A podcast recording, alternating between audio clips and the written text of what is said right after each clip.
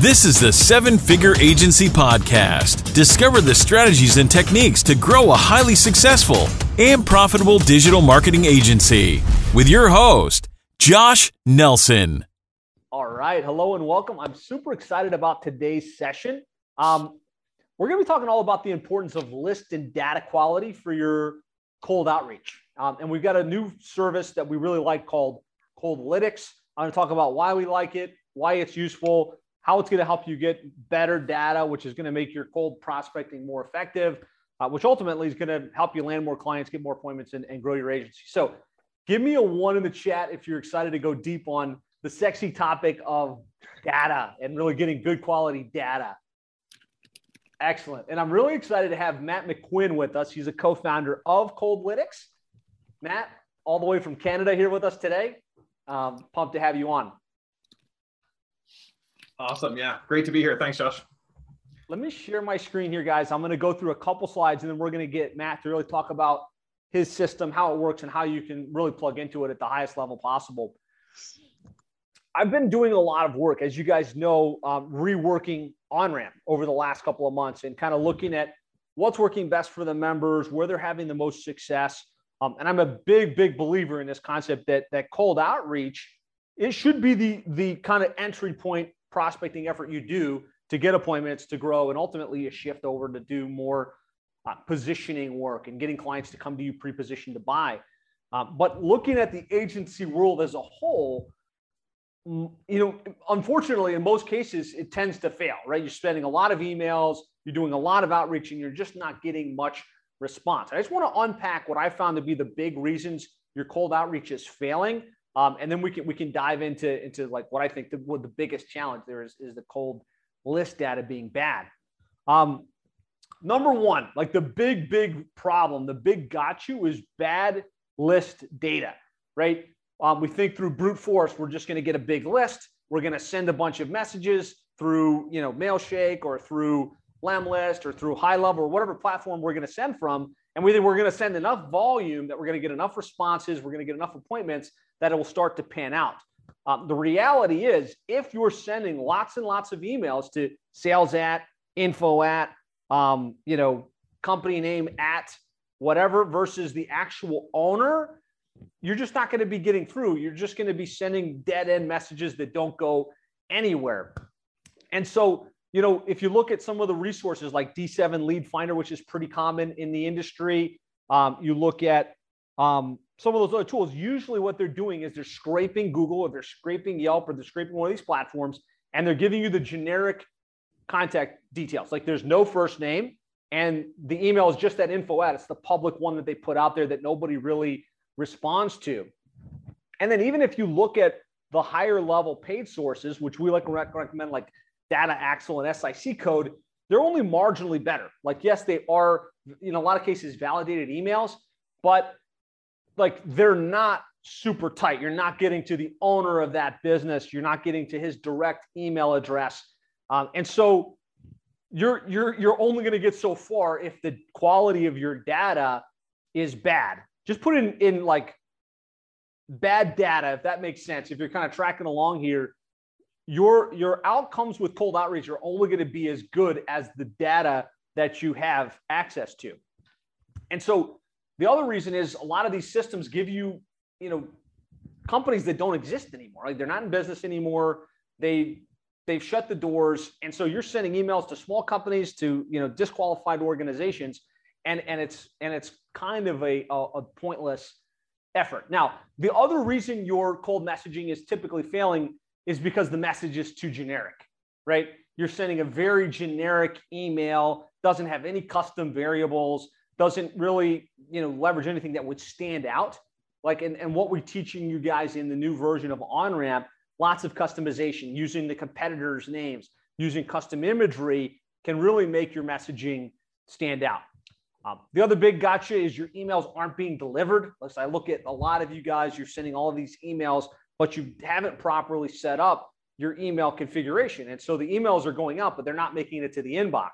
And so, of course, if you're doing lots of volume, even if you've got a good list, that's not going to work out very well for you. Um, and then the, the biggest, I, I think, really is relying on just a single channel.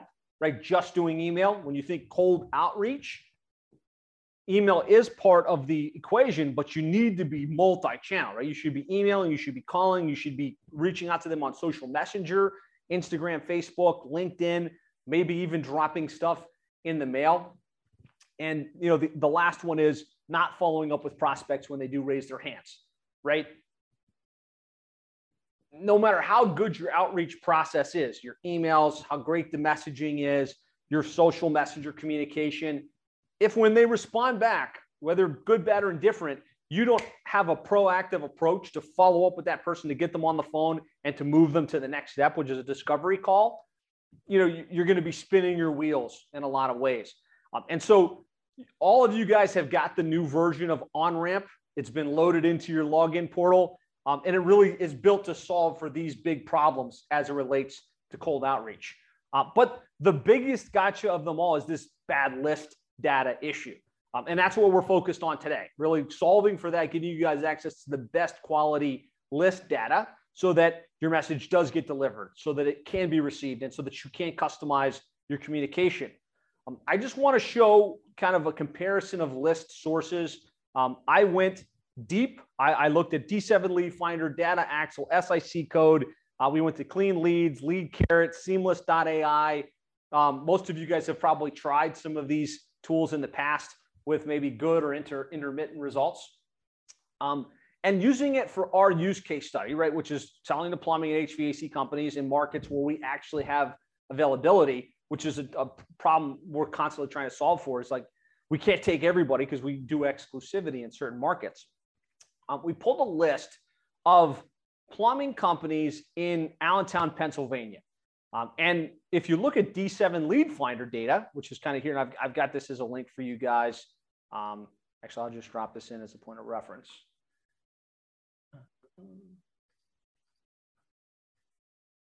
If you if you look at D, D7 lead finder, it came up with 69 records. But if you look closely, two things that really make this not productive from a cold outreach perspective. We don't know who the owner of the business is literally they don't provide that data. They don't have access to it. Uh, the other is if you look at the message like it's ap at info at inquiries at um, help at. These are all you know emails that aren't going to get delivered. And if you call that company you don't know the owner hey can i talk to the owner of the business? You sound like an idiot right? You're going to have to do some more due diligence going into that call so that you know who you're talking to that you can have an intelligent conversation. Now Data Axle, which is something I've really, really been a fan of over the years, is is a little bit better, right? We do have some some owner names in here. We've got the mailing address, which is which is helpful, um, but it's still kind of a montage. Um, you know, knowing what I know about Allentown, Pennsylvania, some of the contact names aren't the right person. They get they have a, a name of somebody in the company, but it's not the owner. It's not the decision maker who you want access to. Um, Clean Leads is another platform that really pulls against LinkedIn for our applications serving local businesses for the most part. Um, was just you know completely all over the place. Very very unuseful data. Um, lead carrot, you know, and I know that they've improved this, and I know they're they're working on it. It it just uh, didn't even it didn't didn't give good quality information that we could that we could run with. And then seamless.ai I found was more like once you've got a list and you want to append additional details, it's great for that. But it wasn't great for pulling the actual list data in, um, in the industry. And so um, after doing all my research, I came across Coldlytics, uh, which is a relatively new list data source that we came across uh, through the through the public group. And what's unique about them is they use all of these tools to gather the initial data for, let's say, a city and an industry that you're trying to gain prospect details in, but they put a researcher on the back end of it. So instead of pulling from public data sources, it pulls from public data sources, and then somebody with an intelligent eye for research looks and finds who's the owner of this business. Okay, what's the best email that would actually get delivered to that individual? And so this makes a big, big difference, right? Because you've got the right owner and you've got the right email address. Um, and so if you look and compare the data that we got from Coldlytics versus D7 Lead, Lead Finder, any of the other sources, you'll see we've got the names of the owners of the business and we've got their most direct email address. Um, and I was running this initially as a beta test, just see like, you know, is this legit? Is there any difference in quality? And I've done some business over the years in Allentown, Pennsylvania. Um, as a matter of fact, one of our one of our first great case study clients was Schuler Services in Allentown, Pennsylvania. And so if you look on here, it found Schuler Service and it also found Greg Joyce, who's the current in the moment owner of that business. And this is the email that we always communicated with him on. Um, so I was like, okay, that's that's a pretty good indication. Um, and then for whatever reason, Greg Joyce decided to go a different direction a couple years ago, and so he started working with Mates Home Services, really large company. At, you know, lots of context. You get a you've got a, an owner, you've got a director of business development, you've got a sales manager, um, but they found Dave DeWalt, the owner of the business, and Dave's direct email address that we actually communicated with him on day in and day out um, in the business. Dave was acquired recently. Um, and so we're, we're, actually back trying to find the right client to work with today in Allentown. That's why this, this test is even being run in the first place. Um, but you can see there's a big difference between having the actual correct owner and their email address that's actually going to get delivered as opposed to just generic information that was pulled from public data sources. Give me a one in the comments if that makes sense. If you kind of you're clear that there's a difference between this data source and kind of having a researcher behind it as opposed to you know just pulling from the internet and the worldwide world wide web okay cool so last thing i'm going to say and then i'm going to hand this back to, to matt so he can walk through it in depth is that what we rolled out for you guys in OnRamp which is all focused around landing at least five clients as quickly as possible is is based on this notion that we need to have good quality list, right? And so if we're, we're thinking about you know the actual getting of appointments and landing of clients, get a good list, do the outreach, and work the pipeline, right? Like step one is good, good list, right? And I think there's two sources of the list that you want to plug into. You want to get the association list so you can draft on affinity. Really want to re-encourage all of you guys join the association, be part of that association, reach out to that list and become omnipresent in it. The second is to buy a list from the highest quality source you can get, which in my opinion right now is Coldlytics. And so that's that's where we're at. The rest of it in terms of the messaging, how you work the pipeline, how you follow up with the opportunities on there is in the training. And if you haven't gone through it recently, I suggest you go back through because it is up to the moment like our best strategies and tactics to get you guys through the door and on the calendar. So without further ado, uh, Matt, thanks so much for being here and thanks for developing this great platform that you guys have for, for gaining access to high quality list data. Yeah, my pleasure. And uh, I apologize for everybody. My co-founder Richard wanted to be here. Uh, he wasn't able to make it. He's in the UK and he's putting his kids to bed right now. Uh, we're a family business on both fronts. I have daughter upstairs sleeping, so I'm sure many of you do at home right now as well. Uh, it's good to be here. Excited to go over this with you. I think just to iterate on what Josh was saying, um, really the reason that I co-founded this business was because I was sending through a team of people over 3 million uh, cold emails over the last year and a half. And I guess maybe more than that now. Um, and what we found was no matter the same thing Josh just went over, where we got the data from, who we worked with, for one reason or another, it was impossible to just walk up to a business and say, Hey, I've got money. I want to buy somebody's email address that's a relevant prospect for what we're offering and email them. And I was baffled. And, you know, why can I not do this? And so I got really frustrated. And the amount of money and time and people, multiple people wasting time on bad data. And the clients weren't happy with it, right? Um, you yourself as a business owner aren't happy when you get these bounced emails back or you get emails that say, like, hey, this business isn't in existence anymore, or, you know, this is not relevant to us at all. We're not a plumbing company. It's like, great. Now I look like an idiot. Thanks whoever sold me this data.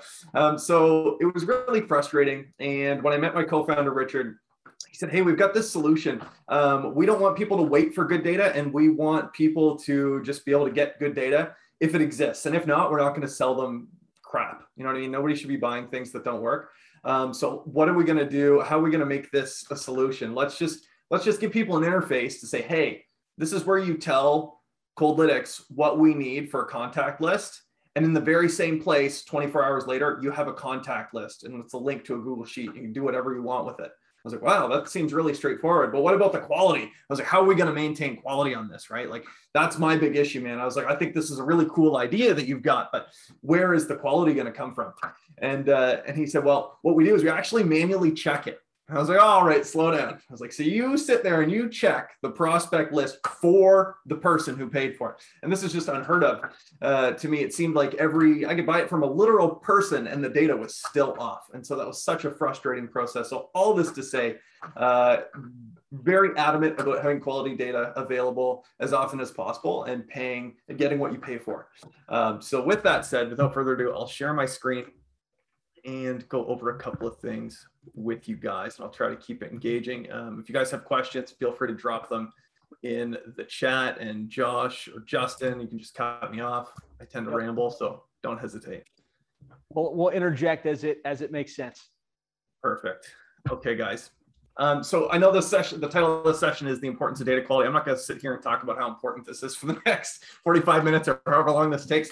But I'm going to give you some tangible examples from my experience and from, let's see if I can make this work, um, and from examples that you guys will be able to apply for yourselves. Really, that's what I'm looking to do here is say, hey, if you guys walk out of this session session with nothing else, it should be that you came in not knowing something that you knew now, and you're going to be better off for it in your business as an operator or as a marketer, whatever your role may be. Um, so let's just kind of analyze what makes good data and where can you find it. And of course, Coldlytics will provide that to you. Um, so what makes good data at the end of the day, and one of them isn't on here, but it's really, of course, it's relevance. I'm gonna tell you guys a story about how we had good data, but it wasn't relevant. And well, we got some really cool results that didn't end up being worth anything to them. Uh, the accuracy of those contacts, I'll tell an embarrassing story with a client I had in Florida. Um, and then sourcing strategies and different ways to get data um, that maxes this out. And the other thing is something that I mentioned earlier, but it's really the timeliness factor. Um, I had, and maybe I should have built this into a slide, but I've worked with dozens of, of clients running marketing campaigns for them, hundreds actually. And what I found is if you promise one thing and they're excited about it, that's great. But every day that elapsed between you delivering that result and that initial sales conversation you had was frustrating. Um, and it, it worked against you. So if you have to wait to get data for your own business as a business owner or a marketer, the people in your company, maybe it's just your, your wife and kids at home are frustrated by this process of saying, hey, you know, we're depending on you, we're depending on this. What's coming next? What's in the pipeline? And you're sitting waiting to find out if you're getting good data, right? Like that sucks. That's not something anybody wants to do. Um, so let's keep going here. Morrison Witten commercial cleaning. Last I think January, I worked with uh, a couple of really great guys, really good people.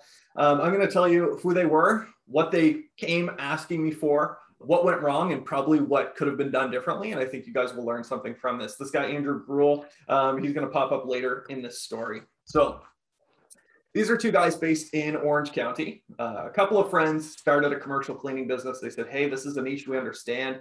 This is something we can serve. We think we can carve out our own little corner of the market here in Orange County. Can you get us leads in Orange County? And I was like, yeah, for sure. And we did just that. We got them 17 leads over a couple of months. Um, and this was updated level of interest here was live on the left hand side. So it would usually start with a meeting or then it would go back to whatever it was.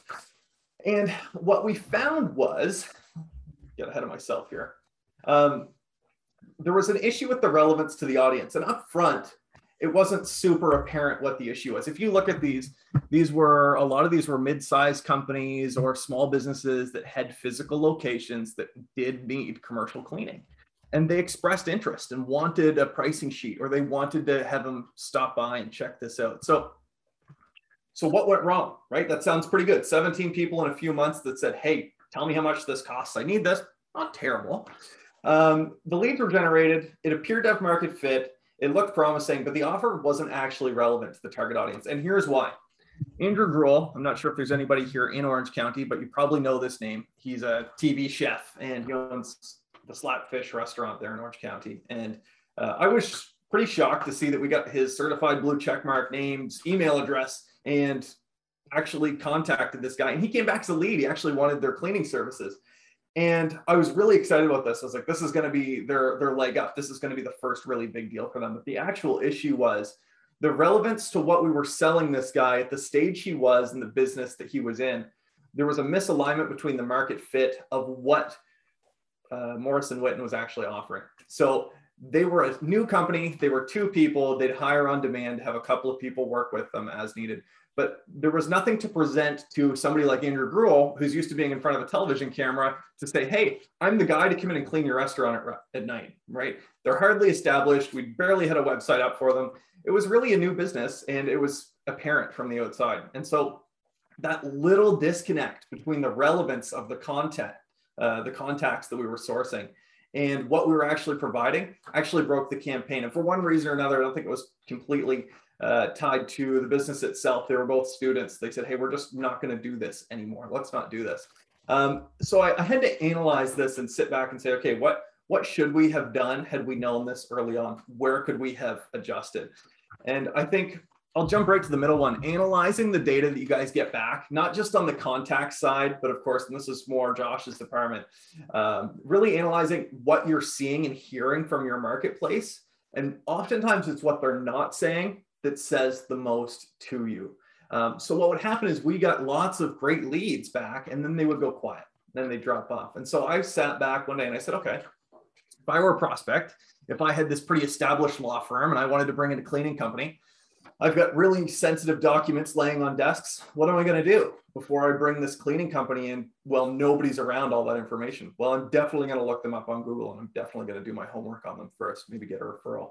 And when you Googled this company, it was new and there was no online presence. There was a website that had a personal email address on it, and there were no, nothing else but stock photos, right? So suddenly, if you were this law firm, you're going to say, maybe this isn't the right company for me. I'm probably looking for somebody more established. And then they don't, they don't say anything. Nobody wants to tell you, hey, your business isn't good enough for me, right? They just go quiet. They just say, no problem. You know, they're a young business. I don't want to damper their fire any, so I'm going to back off.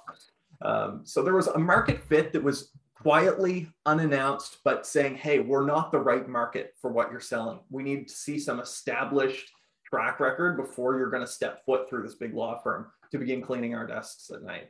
Um, analyzing that data more fervently and having head round table discussions and brainstorming would have made this more apparent early on and could have led to more meaningful business early on.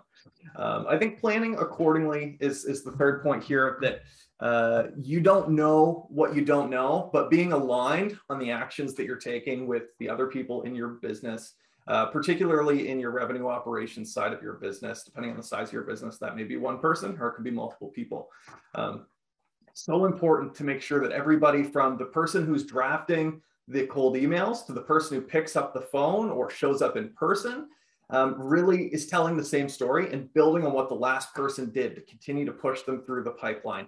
And that all starts with good data and having the right person at the beginning to make sure that's a smooth process. Nothing's worse than if you've been talking to somebody and you get passed to the next person. Like uh, this happens all the time in customer service, and they have no idea why you've called. You've just spent 45 minutes on the phone with your bank. They forward you to the right person, and they don't know why you've called. It's like, man, why am I paying you guys money every month?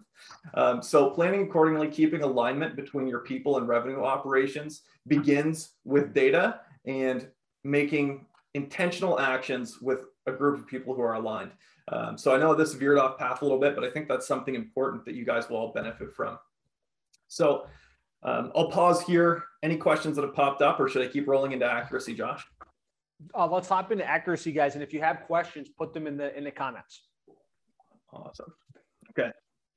So this was probably the worst list I'd ever produced that uh, I got called out on. Anyway, this was prior to Foreman Coldlytics.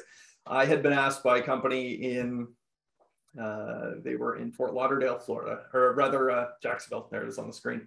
And they said, hey, we want to talk to mid-sized businesses. We're looking for a company, I think it was something like 25 employees or more, and they've got to be in such and such an area. They were looking for really established companies because they themselves had a reputation in their area.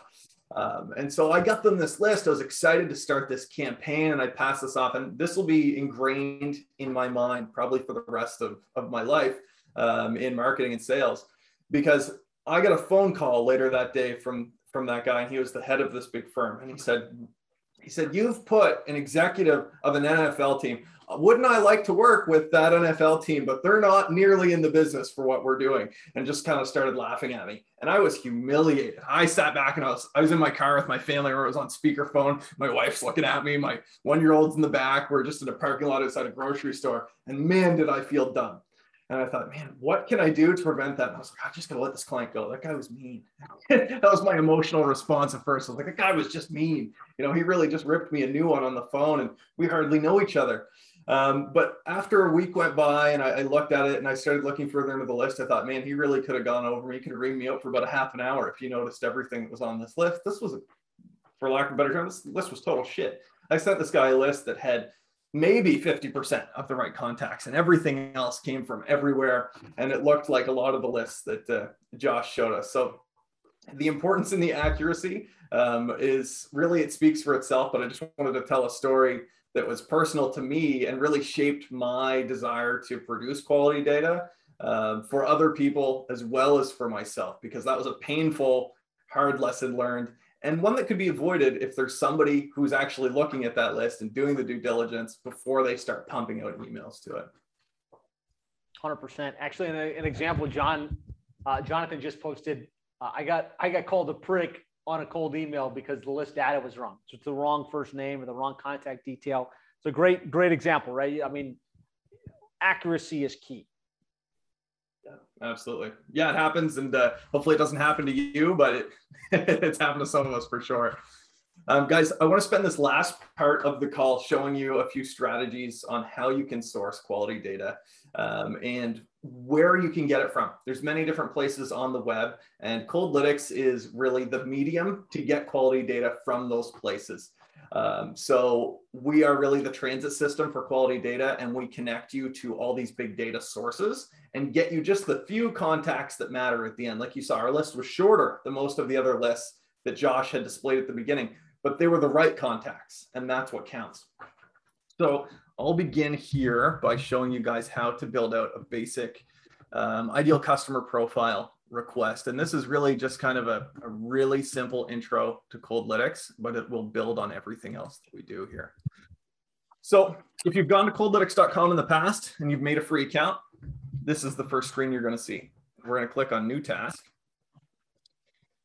By default, it shows you how many leads uh, you have available for credits, and you can top those up up here. So I've got 4,000 in my account. I'm not going to get 4,000 for this list. I'll just get 100.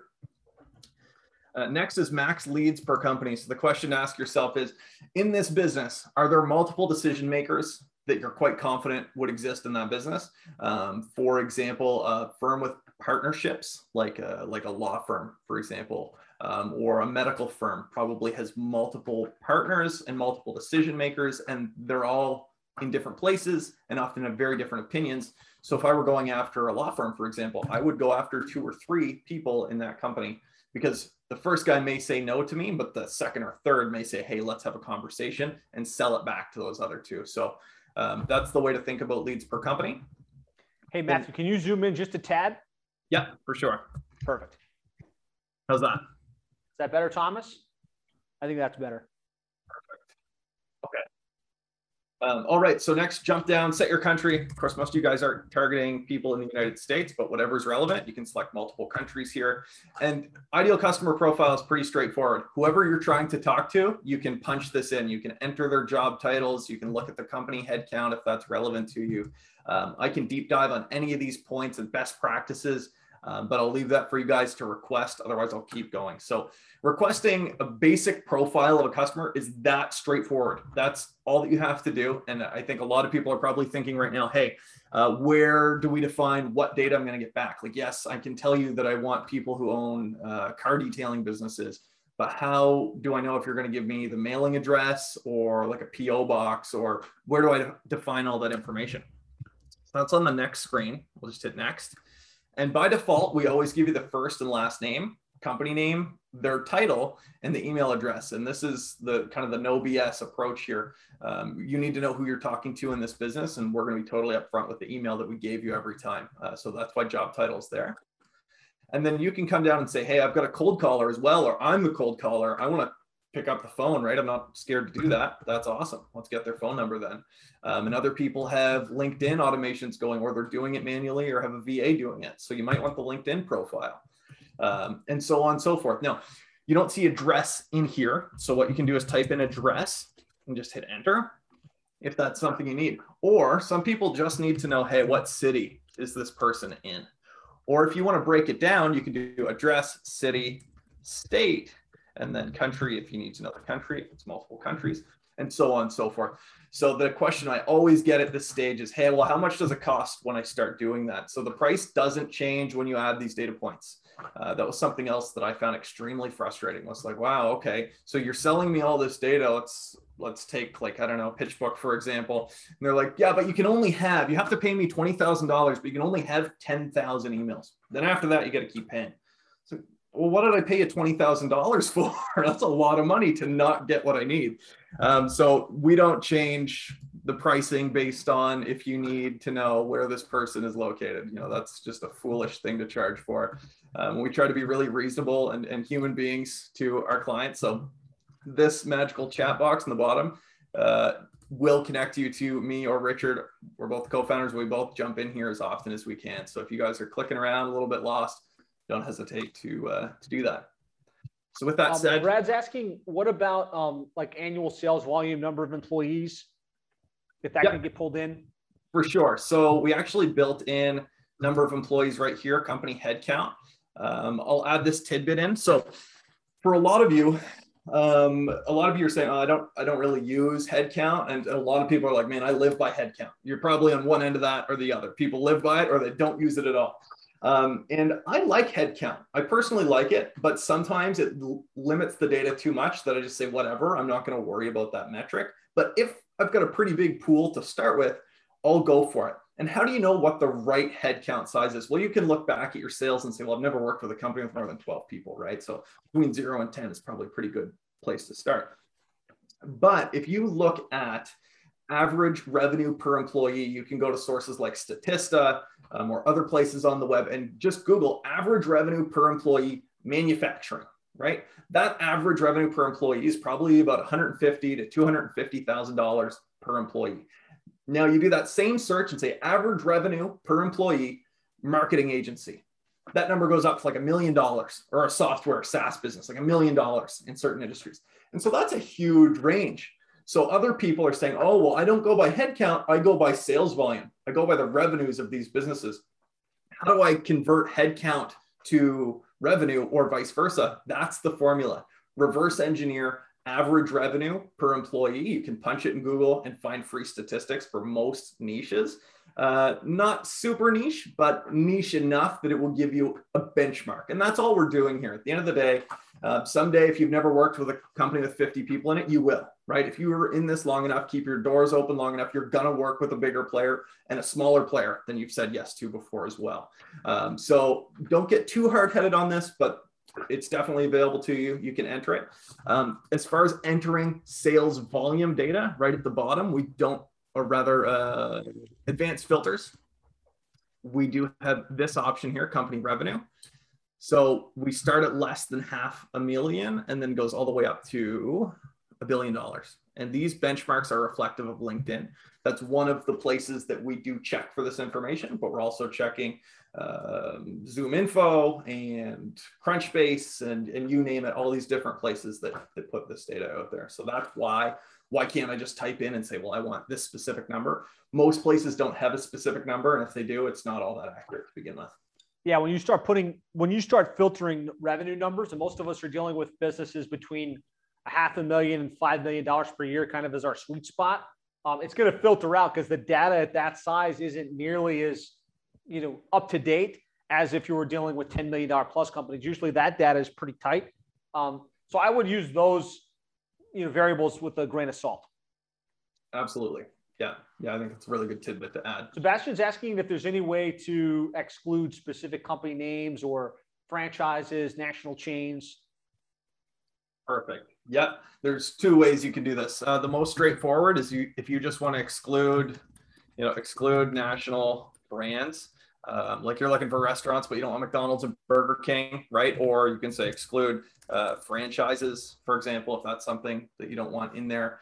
Um, you can just type it in like that in the additional notes section at the bottom. But the other thing, I was going to save this for the end, but with that question, I'll do it now. Um, we get asked that question all the time, which is why it's here. People will give us a deduplication list. So they will say, hey, we've worked with these companies before, or maybe we're currently working with them if we send a marketing email to that company, it's going to be really bad news, right? That's a good good deal for us, and we do not want anything to spook those those people on the other end. So what what can we do to make sure that you're not giving us their email addresses? Great. All you have to do is put your information in a spreadsheet on Google. This is how we usually recommend people do it, and just go share. So I'm going to copy the link to this and make sure that your share settings are public. So anyone with the link, copy link, and then bring that data over to Coldlytics, paste it there. Oh, that's cool. I didn't know about that. So that, that you could upload your client list and be like, hey, don't don't give me anybody on our client list because we're going to be embarrassed. Yeah, exactly. And I've done that, and and it's it's awkward. I have to. Yeah, they, they're right back. Like, what do you mean Tampa's open? And I'm like, yeah, sorry, this was an accidental email, right? Yeah. Yeah, most people are good about it. That's the nice thing. I think people get intimidated with cold outreach, thinking, "Oh man, that's outside the box, outside my comfort zone." Right? I've never done that before.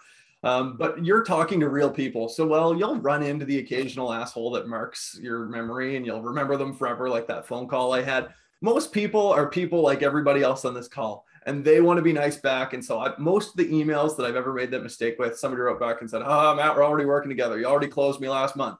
You know, and they just laugh it off. It's not a big deal, right? But you still want to avoid it, you know, where, where possible. Um, Matt McCulley is asking, uh, can you target just franchises? If you just wanted to go after a specific franchise, do you have that capability? Yes. Yep. Specify that you're looking for franchises, and we will uh, pass that. This information goes directly to a spreadsheet, which is handed directly to the lead researcher. So they'll see that note and try to apply that. Um, if you're specifically looking for lists of franchises, I would go to uh, Google and I would try and find a directory of franchises in certain niches and then start from there. So maybe that's the next uh, next lead example. pools, how you guys can tap into existing lead pools and things. Uh, before we go there, I just want to answer a couple questions. Sean's yes. asking, do you have the ability to enrich existing lists? So, for instance, if I get a list of the National Roofing Contractors of America, but I don't know certain details, can you guys take that and find emails and things like that? Absolutely. Exact same thing we did here. People just upload it. And if you guys have never uploaded a list to uh, a list to Google Sheets, it's really straightforward. I'll just show you in this existing one we go done, file, import, right? It's just file import, Google, Google Sheets, file import, and put it in here and then share that link with us. Um, don't copy and paste it from, where am I? If you copy and paste this link, everybody just says, oh, it's just the same link as up here, right? No, that's unique to you and your login. So nobody else can access that link up there. If you type this in right now, you won't see anything. It'll tell you there's an error. Um, so make sure you do use the share button to put that link in there totally possible and we do that on a weekly basis for people. And and you know guys i think this is a key play for most of us right? We can join the association. 90% of the associations don't give emails. They'll just give you the contact records. And so you know this is a great play to say okay now i've got the list. I need the emails. Load it up to coldlytics let their team research those people for you get the right email address the right maybe the owner's name um, that can really fill in some gaps. Um, give me a one if that makes sense. It's something sean great question um, really great to know that that exists. Um, Sebastian's asking, does Coldlytics do verification of the email to ensure it's valid? Totally. Yeah. So what we do here's here's how our process works, right? We get your list sent to us through our back end. And then the first thing we do is we actually manually look at it ourselves and we say, who is the best lead researcher for this project? Who's done something most similar to this in the past? So that's kind of our first QA step and then we pass it off, assign it to them, give them the deadline for the work. If we if we're going to exceed that timeline, we message you, so you're always in the loop. Um, but usually it's within 24 hours. And before we actually send that back to you, of course, researchers have provided this finished, polished list to us. We then take it, and I should step back and say all our researchers are vetted very well and they actually have to verify all these emails themselves before they give them to us that's just a, a, standard that we've set in place but above and beyond that, we have to take it on ourselves to verify them again. So we then take that data and push it through ZeroBounce. Uh, same thing as unbounce, NeverBounce, whatever you guys are currently using.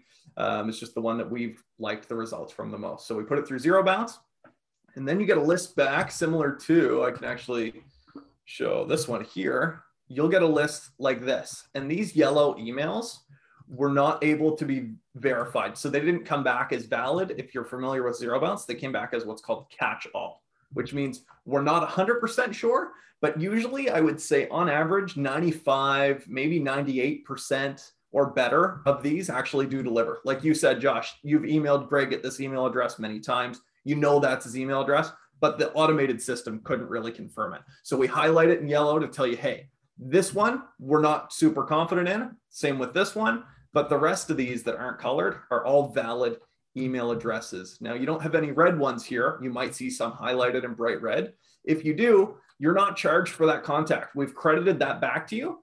But what you can do is still take all the other information because we sourced it. You may as well use it.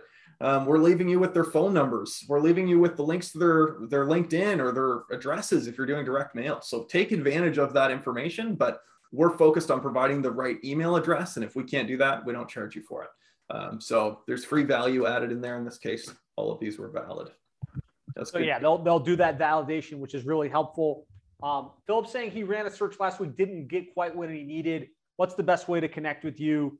You know, yeah, you know. yeah for sure. Um, just ping us on the chat, let us know, and we can see it all in the back end, and we'll just remedy any misalignments there. Same thing with bounces, guys. You're gonna have bounces. It doesn't matter how many times we verify it. It actually, a uh, little tech side of this. If Josh were to validate this list and I were to validate it, we would get different results back. And the reason being is that it's based on the IP that it pings off of. Um, so I won't go any further than that. But all that is to say, there's no surefire way to prevent a bounce.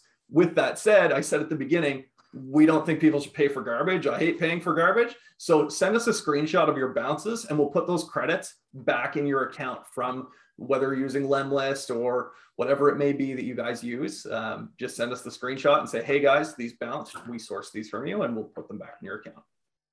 Super, super helpful. Um, Brett Herlock asked earlier, um, will it show you their Google map position, SEO ranking, um, stuff like that? No, like this is different, right? This is going to give you list contact details. It's not going to like show things like that. Right. Yeah. Yeah. That's more of like a SEMrush type of data analysis yeah. for SEO. Yeah. Good question. Uh, good information to have, but uh, no, we don't provide that type of data typically. Yeah. Sebastian was asking questions? if you guys do any supplemental services like sending the emails or developing and sending direct mail. Um, not at this time, uh, maybe down the road, but uh, we're steering away from being an agency and just providing the service to agencies like yourselves.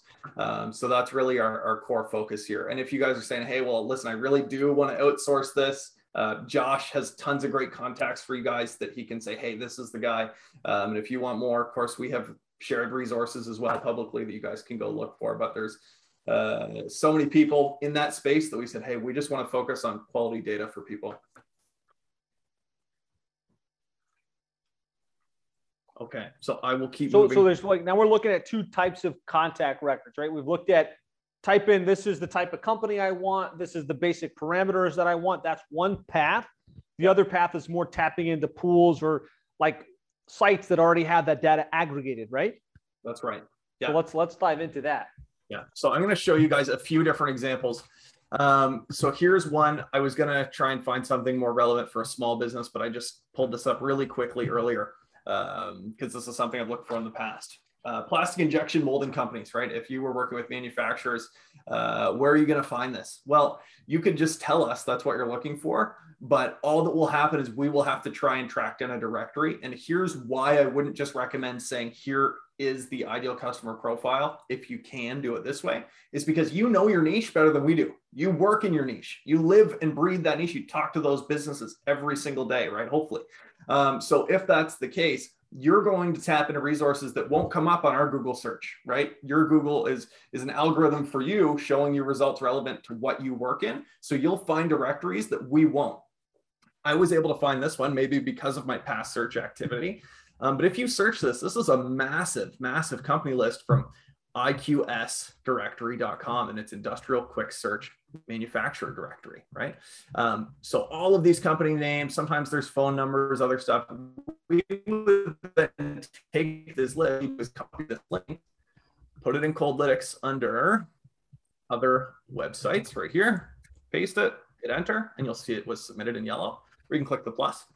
what we'll do is that we'll then go through that list up to, in this case, up to 100 companies and find the owner contacts that you asked for or whoever it may be. And if we can't get them, then we'll just go back to that link and say, okay, no problem. We'll just go to the next company in the list and see if we can find it. And it's often, uh, I wish it was automated, but most of the time it's a real person clicking this, searching LinkedIn, searching Facebook. And some people like doing that. I hate doing it, man. I've tried, um, but it's what gets you the best results. So that's one way to take advantage of a directory like this. Um, there's tons of other directories out there that do exist. Uh, you can use thomas.net. Um, you can even use some of the free stuff that's out there, like uh, nothing's coming to mind at the time, but if you Google stuff, there's tons of these directories. Let me give you a more specific one that we like to use for local searches. Let's say you offer advertising services, you run Google ads or you run Facebook ads for lawyers, right? Uh, maybe your hometown is Chicago. So you want to find lawyers in Chicago. Google lawyers in Chicago, and you're going to get a map that looks like this. Click on this map. And I'll show you guys a way to remember all these strategies at the end so you don't have to be. And this is this is how we recommend you guys do it in our in the OnRamp. Like this is the play, right? You grab straight from Google Maps and let their team pull from there. That way, you're going to get the most consistent match to industry. Uh, but go ahead. Yeah, that's awesome. Yeah, and this is one of my favorite strategies. Um, you can see right here, you know, they're all mapped for you and you can see if they're relevant or not. But these are sometimes, I ran one earlier, I can't remember what it was for, um, but it was really muddled data. Um, so you have to look at it and say, hey, did I get a good list back? In the in the first place to work from. Um, otherwise, you'll know, hey, it's okay if you didn't. If you search for lawyers in Chicago and there was really spotty, like every other one was an ad for Costco. Well, obviously, we're not going to put Costco on your list. Um, we know you're looking for lawyers, but just know that if you requested a thousand of those, there's probably only ten that we could get emails for on that list in the first place. So it's just that that process of deduction. Um, so keep scrolling here and just show you guys the size of this. If you click on 10, it's going to jump down and show you 14 pages. So it shows you four or five more. And this is how you can get a, an idea of how big is the market for law firms in Chicago. So, okay, I've hit the max here. So uh, you can multiply that out and say, hey, I know how many listings are in here. There's 14 listings times 25 and do the math. And you'll have an idea of how big your marketplace might actually be in Chicago. But all that aside, let's grab this search URL and bring it back to Coldlytics and put it in the Google Maps slot here. Just hit enter and there it is. So you will have requested up here under ideal customer profile, you will have come in and said that you're looking for law firms, for example, and you don't have to. If that search is so perfect, then you don't even need to put that in. Um, and then you could be looking for partners and owners.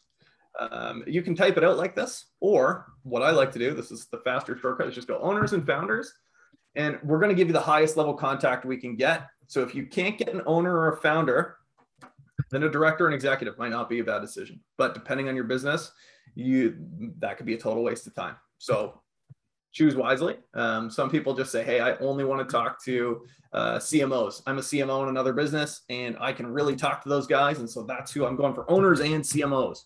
Perfect, great. Um, so that's a quick example there with Google Maps. Uh, Josh, good to keep going here with another example. Yeah, I think that's great. And, and so just to be clear, like that would be my recommended strategy. This is what we do, right? We search plumbers in Dallas. Google Maps is pretty tight data. Then we grab that search URL and we can drop that right into Coldlytics. So we want the owners, um, we want their mailing address, we want their LinkedIn profile, and then their team goes to work looking that up, getting us the, the best contact record for the owner. Awesome. I'm going to show you guys another one. I'll show you two more. These are very, uh, that's the word I'm looking for. The results are really uh, hit and miss. Sometimes there's lots of great data, and when it is good, it's pure gold. And when it's not there, it's tough luck. Um, but if it's there, it's really worth doubling down on. And I like to go to these sources first and then go to some of the more broad approaches. Um, so here's one of those two. You can use sources like uh, Google News or press aggregators. So an example of that is prnewswire.com. Uh, you can use either of those for this example. You, you can use all kinds of clutch. There's lots of different places that aggregate news and press releases. Google News is probably one of the more powerful ones. Let's say, for example, you serve software companies and you particularly serve software companies that have raised funding. And you have data to say that if a software company has completed a funding round through venture capital, we are 10 times more likely to do business with them than any of our other prospects. Well, then I'd be looking for companies that are doing VC funding for sure. Um, how are you going to find that? Where are you going to get that? Right. And how are you going to talk to those people who obviously just raised money and are clearly very busy people and get their attention? This is a very unique way that you can reach those people. And don't say, okay, Matt said this. This is the box of how I use Google News, right? Don't put yourself in a box. That's one example. This is limitless. The way that you use this tool is limitless. So this is just my example. So let's go software. We're going to search the industry, Series A, right? So Series A is a keyword that is for VC funding uh, most often. And We'll search that and see what comes up. UK based, blah, blah, blah, raises this. Real estate marketing software raised that. Awesome. Okay, this is cool. This is a list of companies who are newsworthy right now. These people are in the peak of, of their own business. This is the biggest their business has ever been. They just raised millions of dollars.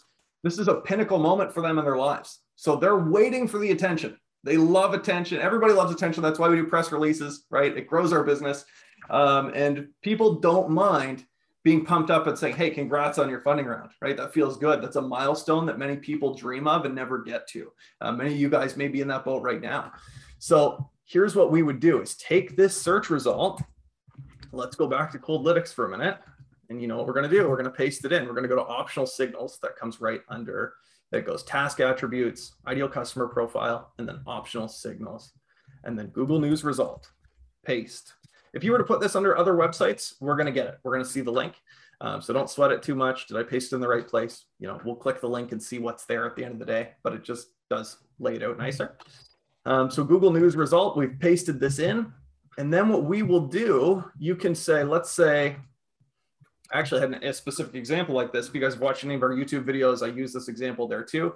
Uh, I had a client say, we can't have anybody who's done Series B, C, D, E, you name it. If they've done other types of funding, we actually can't work with them for whatever reason. So you can say Series A press only, right? In the comments. We will try and find just those from the list. Or you can say software only. Or if you put that in your industry, then we'll look for that. And then what we do is take this list, go through, and get this data based on those people, the same as we would from any other source, except you know these were newsworthy results. So one step further, again, this is a really advanced, more technical use case for Coldlytics. Uh, if you guys don't remember this, that's okay. We do have YouTubes on it, and it should be in our help center. Uh, let's go to next. Under data points, you're going to want to find the press URL or whatever it was, news URL, right? And then in your cold email copy, you can send an email that says something like a subject line, saw you in the news, right? Okay, sweet. If somebody sends me an email that says saw me in the news, I'd be damned not to click that email and hear what people are saying about me. I'd be thrilled to hear people are talking about that time they saw me in the news, right? That's all I want to hear. Talk about me. So, and that's how we all operate. Um, so that's a great conversation. And then what you can do to take it one step further, say, hey, I saw you specifically and name if you wanted uh, the domain or or what the, if it was CNN or or CBS or whatever the news coverage was. Saw it. Here's the link to the press article, so you know I'm not just blowing smoke because I heard you might have raised money. This is a real tangible example for you. Um, really cool. Here's how we can work together. We just worked with three other companies like you who completed a Series A round, and now they're entering Series B because of the work we did together, and their trajectory is like this right? Whoa, nobody else sent them an email like that. I promise you, nobody's doing this stuff. That's why you've probably never heard it before. Um, take advantage of it. You're not going to find this on any of the other tools, any of the other platforms. Go take this and do it somewhere else, but just do it. I don't, I don't care if you use Coldlytics or not. Do things that grow your business, and this works. It's worked for us. Um, so take this and run with it. That's one of my favorite strategies right there. And I'm going to show you one similar on LinkedIn, but I'll pause here and turn it over to Josh in case there's anything to add or ask. I love that. I love that strategy, right? And I think for certain verticals that there's a play for that. Um, so good, really good example. Um, Philip's asking, what's the default source for the phone number? Is it straight from Google My Business or? Yeah, that's a really good question. Um, so by default, if we've started from, let's say we started from, do I have that list up? I don't. That list earlier had some phone numbers. Then, of course, if we're looking at that list first, that's the first phone number we'll grab. If you're looking for direct dials, you can request that specifically, and we'll try and find that specific person's phone number if we can get it. Um, but otherwise, it's usually a mix and a majority of direct company lines, but not the specific individual. The main company number. Yep. Um, Don's asking, you, in your order there, you had a couple different sources. You had Google News and you had Google Maps and you had the data at the top would you would you do those as separate orders or would you combine them like that? Great question. Always submit those as separate tasks. Here's why. I'm going to log out of this example account. Uh, see if I can show you personal account. That's always a good sign. Um, let's see if I can get. All right, remember that password. So the reason that you want to do these separate is, let me see if I can find, here's an example, right? Lead brokers buy, sell. Like I was looking at one point to talk to uh, brokers in the UK, business brokers in the UK. And I didn't know where they were coming from. And if I searched all these people as a group, I would never know. And I would be at a disadvantage when I talked to that lead, um, not really knowing how I sourced them or where I came from. But the funny thing is, they usually have a pretty good feeling of how you got their contact information. Or if they don't, then they may ask. And it sucks to not have an answer because you actually emailed them. So you kind of want to have a good answer. Um, so what I like to do is just break these down and say US, UK outbound agencies. This is a lead brokers buy sell group. That's a separate thing, but tangential. So I put it in a separate task. Um, you're like, well, hey, Matt, the, the plumbers in Iowa are, or plumbers in Iowa, whether I found them in a directory or not. Sorry, phone call. Um, it doesn't matter. Still break them down because you may have to go back and do your homework and say, hey, where did I get that lead? Where did I get that information? And it's it's just good bookkeeping. It's good back office to have that stuff separated. Can you submit it in one? Will we do it? Absolutely. Best practice? No. Cool. Rachel's asking, can you please share um, where to find the Google News searches, the strategy for Google News? Yep. So it's news.google.com, um, or you can just search Google News, but this will take you to, let's get rid of this.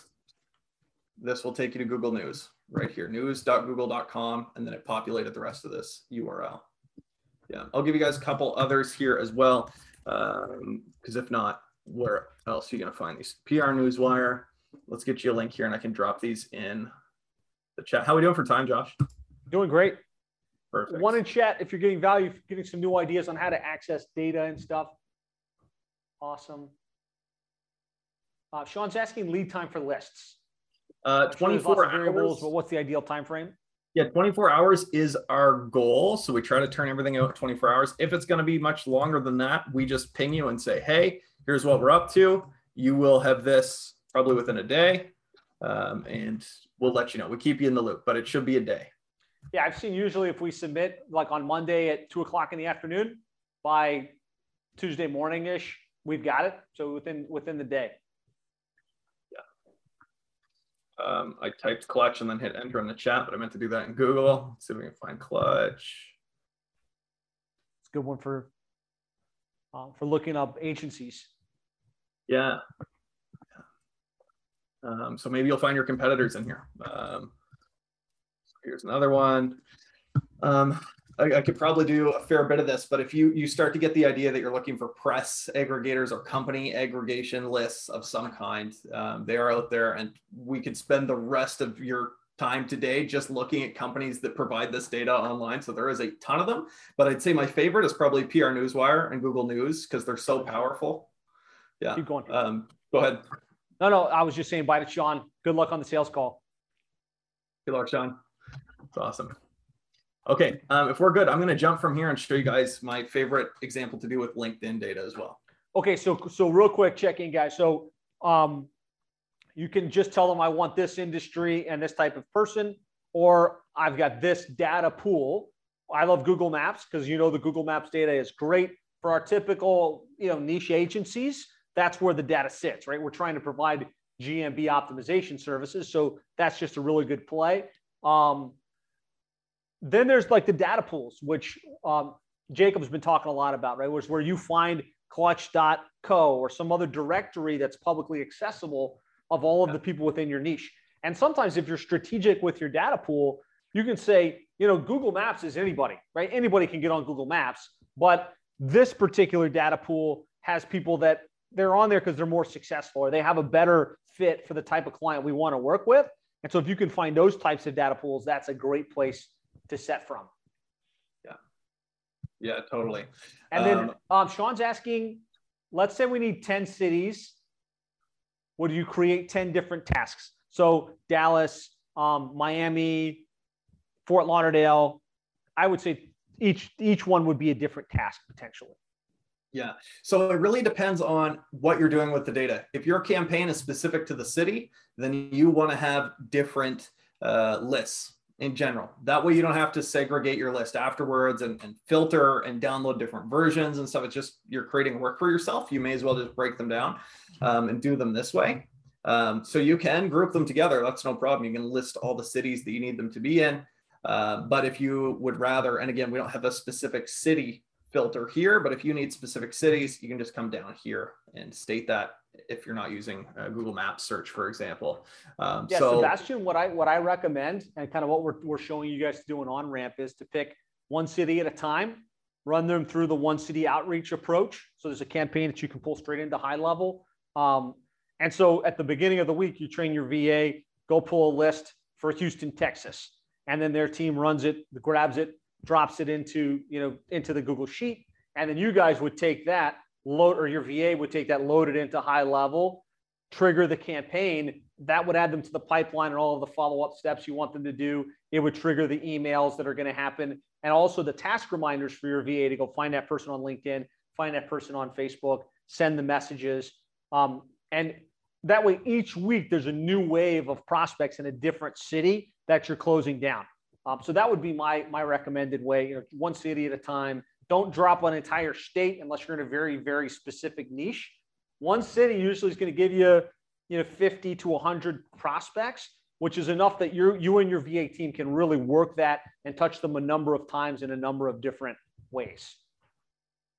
Yeah. So back to you, Matt. Sebastian, let me know if that if that helped or if that clarified. I think another thing to think about, guys, is how does your sales process work?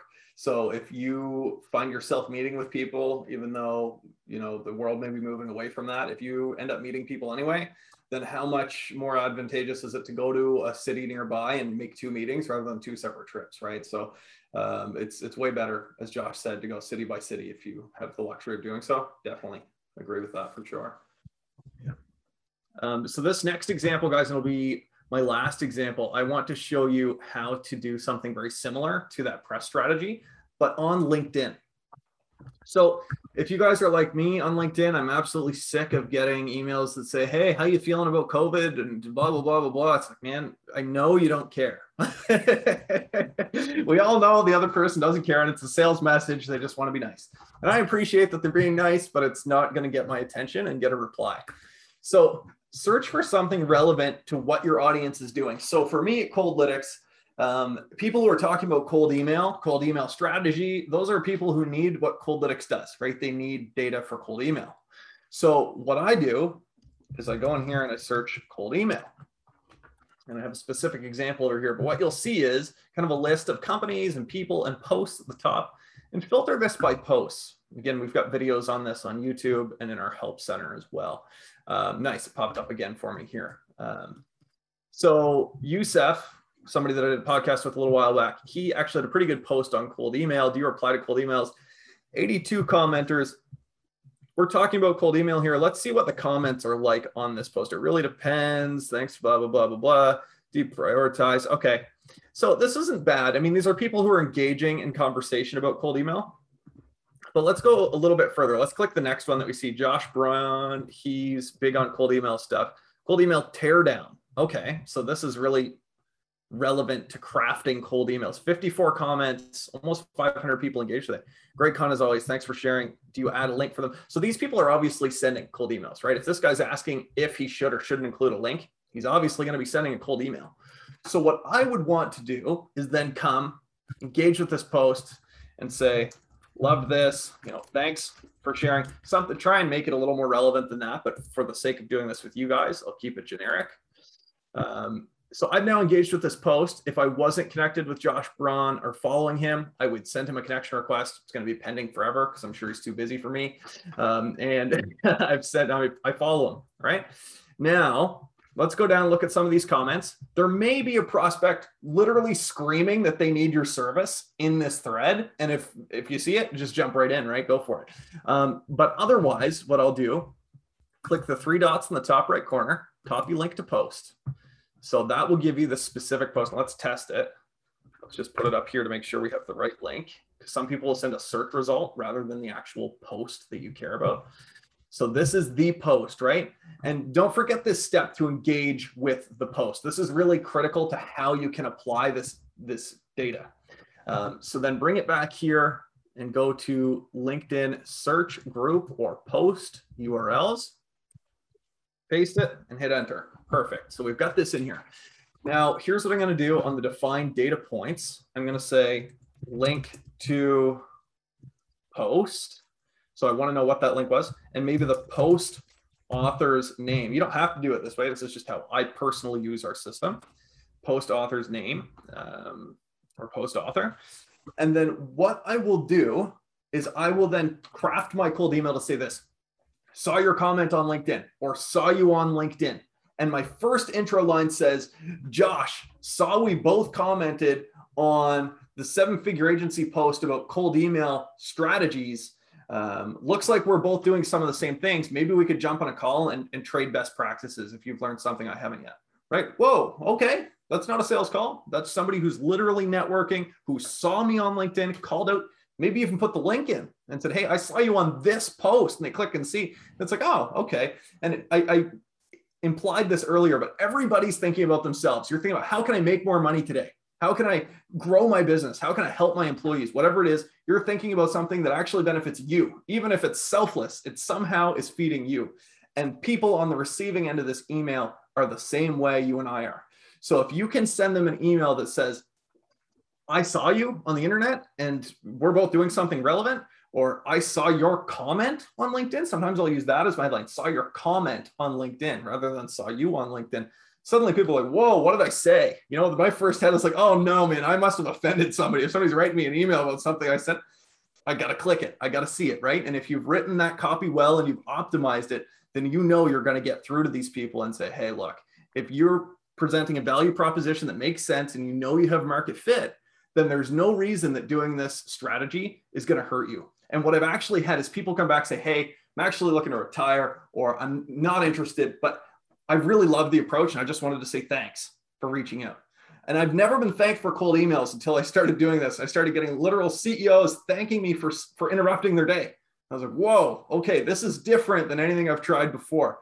Now, I said at the beginning, you may not find posts on LinkedIn. You may not find press results that are relevant to you, and that's okay. But if you can find them, why not go dig up that gold, send them a super tailored email. And if it's such a small number, then do a little more homework and add a better custom field or a better first line, right? Maybe you guys are doing that for all your emails anyway. Um, so that's my, my examples I wanted to share with you. I'll turn it back over to Josh here. This is kind of the end of what I had for you guys. This was great, great breakdown. I think you showed us a couple different angles and ways to get the data, some different angles on how you can mix up your messaging and really stand out in the inbox. Um, again, guys, um, this is a great source for quality data. Um, you know, basically, you you can't rely on just scraped or purchased data, right? Your two options in my mind are one, hire a VA, train them up on how to do this research for you, find the information, look it up, put it onto spreadsheets so that you can move the, the needle forward. Uh, or two, use Coldlytics because they've already got the, the tools and like kind of the, the paid premium sources as well as the people that can do the manual labor on the back end and really turn this into a fine-tuned process and machine. Um, Matt, thanks for taking the time for coming on and for walking us through it. any other questions before we wrap up here on Coldlytics, accessing the data, um, anything along those lines? I'll say if you use Coldlytics and you've got questions for tech support type stuff, use the Coldlytics site, right? That's where you, you'll get Matt and his team and you can run it through there. If you've got strategy specific cold outreach questions, you can put those in the Facebook group. Matt and his partner are in the Facebook group. Um, so you can say, hey, I'm thinking about you know some new data pool and I have a question. You can tag him in the Facebook group and he'll see it um, and do his best to, to engage with you there. Uh, Will wants to know how much it is for each credit. I don't know if you could speak to that. Yeah, yeah, for sure. Um, so I will quickly share my screen because I'm a visual person, and that's best way for me to go over it with you. So in your account, and you can see it on the homepage as well. Why don't I just take you straight to coldlytics.com. In your account, you find it under top up in the top right corner. But if you go to coldlytics.com and scroll to the bottom, these are our price tiers. Uh, so it starts out at $99 for 250 credits. And if you're like, well, how much am I paying per contact? Uh, it's this number right down here. So you can pay as little as 29 cents or uh, still just as little as 39 cents for a decision maker contact. Um, again, you're only paying for valid emails that are deliverable for the people you need. So if you're getting bounces or if you're getting information like somebody mentioned earlier, hey, my list wasn't exactly what I wanted, just ping us and we'll straighten it out for you, make sure you get exactly what you need. Um, you can top up as well. So if you're on this plan and you want more credits, but it doesn't really make economic sense for you to move up to a thousand, then you can just buy some extra credits. You can buy an extra batch of 100, 500, etc. Yeah, what I found is that you know the price per per record is very similar to what you would pay SIC code or Data Axle, with the added benefit of knowing that you had someone on the other side manually researching and looking things up. Um, let's see. Philip saying, is it all subscription based or is there one off pricing? Um, I, I believe it's subscription based. Maybe you can speak to that. Yep, it is all subscription based. We tried the other way early on, um, and it just didn't make sense. It wasn't a feasible way for us to uh, maintain the open doors here for our business. So it is subscription based, but there's no contract. So with that said, if you're like, hey, I just want to try it out for a single month, 99 bucks is your your trial cost that's it. That's all it costs you. Less than 100 bucks. You can like it. You can jump back. Uh, if you do, we're going to ask you why, and please tell me why, because that's the only way we're going to get better. Uh, but I think you'll stick around. Uh, Sebastian Singh, any way to find out how many matches our search might retrieve? Yeah, that's a good question. We get that often. Um, it's a tough question to answer, and here's why. And this is no BS at all. Um, the reason it's a difficult question to answer is because we can all search the internet and we can all try and say, hey, Google Maps turned out 250 companies that match this criteria. But how many of those can you get an email for that's a decision maker? That's smaller. How many can you get that's the actual owner? That's way smaller. How many more can you get that went through ZeroBounce and came back as valid? We have to pay to do that to find out. There's only one way to do it, and it's to try. Um, so if you really need to know, you're like, hey, um, I'm an agency and I run campaigns and I need to buy data for my clients. And I can't bring on a client if I can't keep them around more than three months, right? We have a few clients like that. They'll ask us ahead of time, say, hey, should I sign this client? Like, do you think on all your experience and your best judgment, is there 3,000 people that match this criteria? Just ballpark for me. And we'll say, hey, you know, we think a wild ass guess is yes, here's why, or here's why not. Um, but at the end of the day, we can't give you a hard set number on what that total addressable market looks like due yeah, to the limited emails. That makes sense. Yeah, for sure. Um, Thomas wants to know what about credits not used? Do they roll over or is it use it or lose it? Nope, they roll over. You're good. If you disappear for a year, we're going to email you and be like, hey, do we need to keep this account open or not? But uh, hasn't happened yet. So they roll over. Yeah. Awesome. Great questions, guys. Great engagement. Again, you know, I think cold outreach is critical to this whole process. Um, two really important things I think we, we talked about was having a systematic approach to get the data that we can load into our campaigns, uh, but also having a systematic approach to join the association and be able to reverse engineer. All right, now I've got the names of the business owners, but I don't have their emails. You can implement that. Um, Will says this can be a game changer. No, no doubt. I, I agree. Um, so, Matt, really glad to have you in the fold.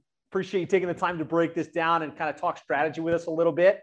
Um, let's let's wrap the session there. If you have follow up strategy questions, post them in the Facebook group. If you have tech questions specific to Coldlytics, make sure you do that through the chat on the Coldlytics site. Great stuff. Thanks, everybody. Have an amazing afternoon, and we'll, we'll talk to you guys later.